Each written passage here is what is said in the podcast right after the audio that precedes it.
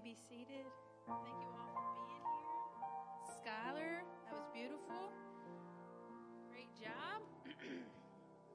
I know I say it a lot, but really, thank you all for coming out here and supporting the young people. It does mean a lot to them to have you all here. They don't get up here for you all, they get up here for the Lord, but it's nice to have somebody out here. So thank you all so much for being here. If we have any guests, we're glad that you're here. Come on back when it's not you service. Meet our pastor. He's a great fella.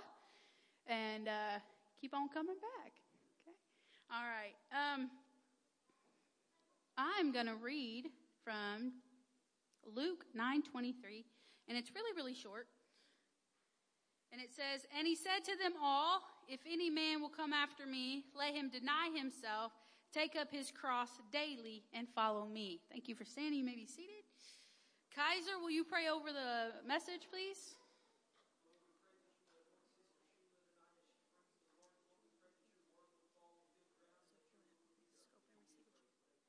Amen. Thank you, Kaiser. Isn't he awesome? I'm going to miss him when he goes to college. I might have to follow him. Just make sure he's doing what he's supposed to be doing. um, I love series. I love teaching on series. And upstairs right now, we are in the middle of a series titled Not a Fan. And we've been doing this for several weeks now. And it does a deep dive into what it takes to transition from being just a fan of Jesus and going all in. Becoming the follower he has called us all to be. And it's been phenomenal series so far, with the Lord showing up and challenging us. However, I don't think being a follower is just something that the youth are called to do. I think we're all we are all called, urged to go deeper with Christ. So I felt led to share a portion of what we've been learning upstairs down here with you all tonight. And so the message of my title is Come and Die. so, yeah, I know. you can sell almost anything at a yard sales, at a yard sale, a garage sale and online. And just the other day, for those of you that are connected to me on Facebook, I shared a post of someone selling a slightly used casket. it was a real post. That's the thing. But no matter what you're selling, there are two keys to closing the sale. The first is naming the right price, and the second is using the right words. For example, someone wanting to sell a car probably isn't going to sell it this way. For sale. 99 Plymouth Breeze, 500 bucks. This car runs okay and the tires are pretty new, but that's about it. It has no radio. The acceleration is sluggish. The clutch is sticky and the back hood door latch doesn't work. You have to prop it up with a stick.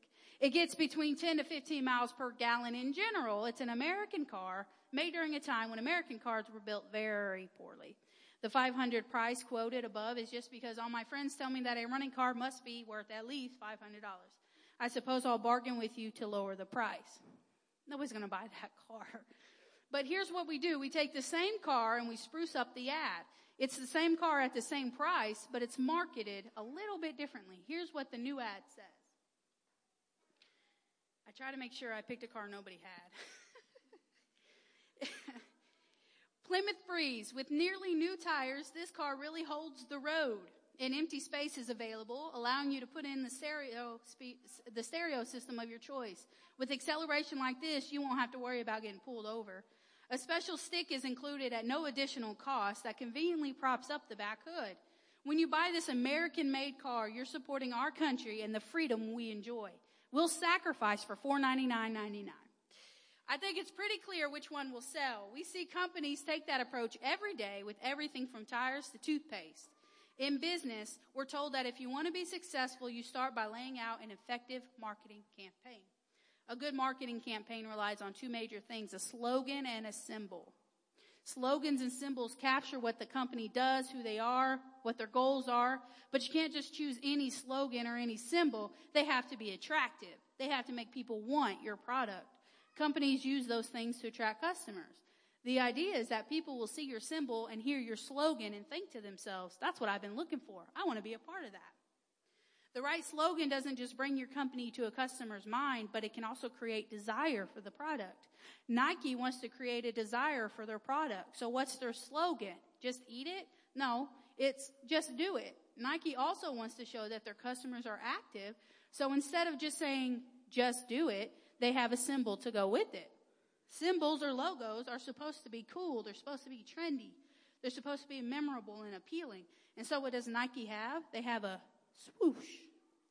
The swoosh represents speed, agility, and motion. It embodies what Nike stands for. Just do it. Man, John is on it tonight. And don't just do it, but do it well. Do it fast. Do it like no one else does. Just do it. And that's how a marketing plan is supposed to work. The power of a good slogan is that all you need to do is say it and the product comes to mind. If I say like a rock, what comes to mind? What? Chevy, right? You've never heard like a rock? Strong okay, that's it. if I say melt in your mouth, not in your hand, what comes to mind? M&M's. If I say so easy a caveman could do it, what comes to mind? Geico. There he is.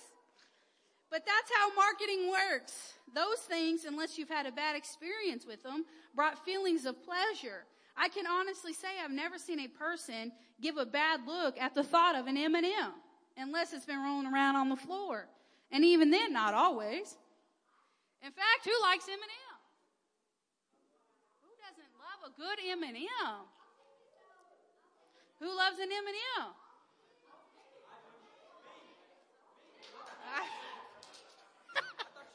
I never thought I'd get Elena on the platform. Woo!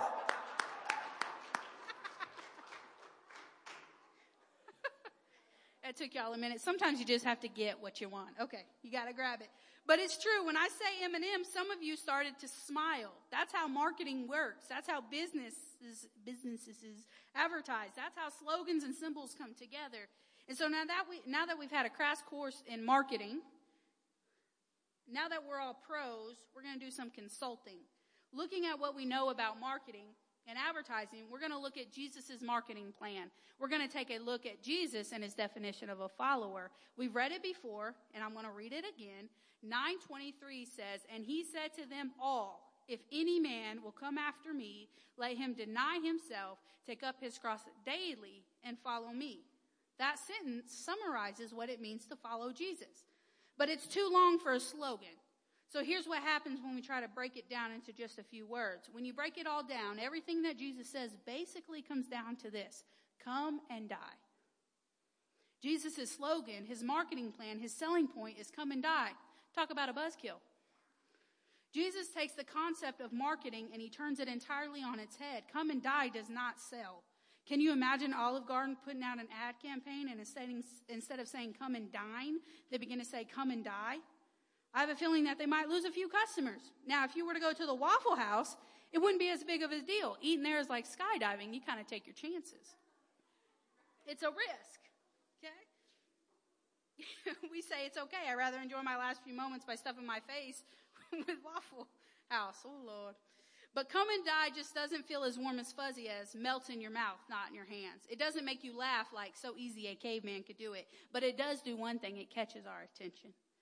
And Dietrich Bonhoeffer once wrote, When Christ calls a man, he bids him come and die. And we don't like to talk about death. That's one of my fears. I don't ever talk about it. We avoid it at all costs. We don't even like the word death. When someone close to us passes away, we say exactly that. They passed away. We don't say they died. We say they passed on. They've gone ahead. We've lost them. They're no longer with us.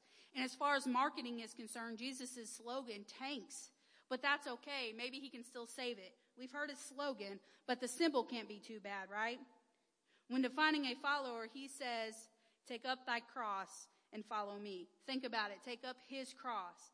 That's the part we're focusing on, his cross. Jesus had an awful slogan, but his symbol is even worse. Jesus uses an instrument of torture, of pain, and of death as the image that represents followers of Jesus. It's the equivalent of starting a company and having a picture of an electric chair or a noose printed on all your business cards. Somebody handed me a, a business card with a noose on it. I hang on to that business.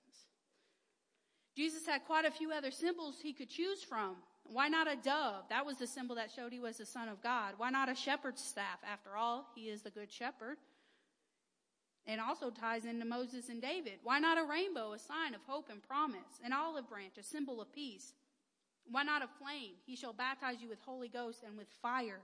Jesus has options, yet he chooses two bloody beams nailed together. And we've tried to make the most of it. We try to clean up the cross. We try to market it. We buy crosses and we hang them on our wall. We use them to decorate, but we miss the point. In Jesus' day, the invention is to take up a cross, the invitation to take up a cross would have been offensive. It would have been repulsive. History tells us that even the word crucifixion would cause people to become sick and throw up in the street. The cross to those in Jesus' time would be akin to the swastika in the 40s and even through today. I was telling somebody I was going to put that up there and they're like, what? People got nervous when I was going to put that up there because it's an offensive symbol. That's what the cross was to those in Jesus' time.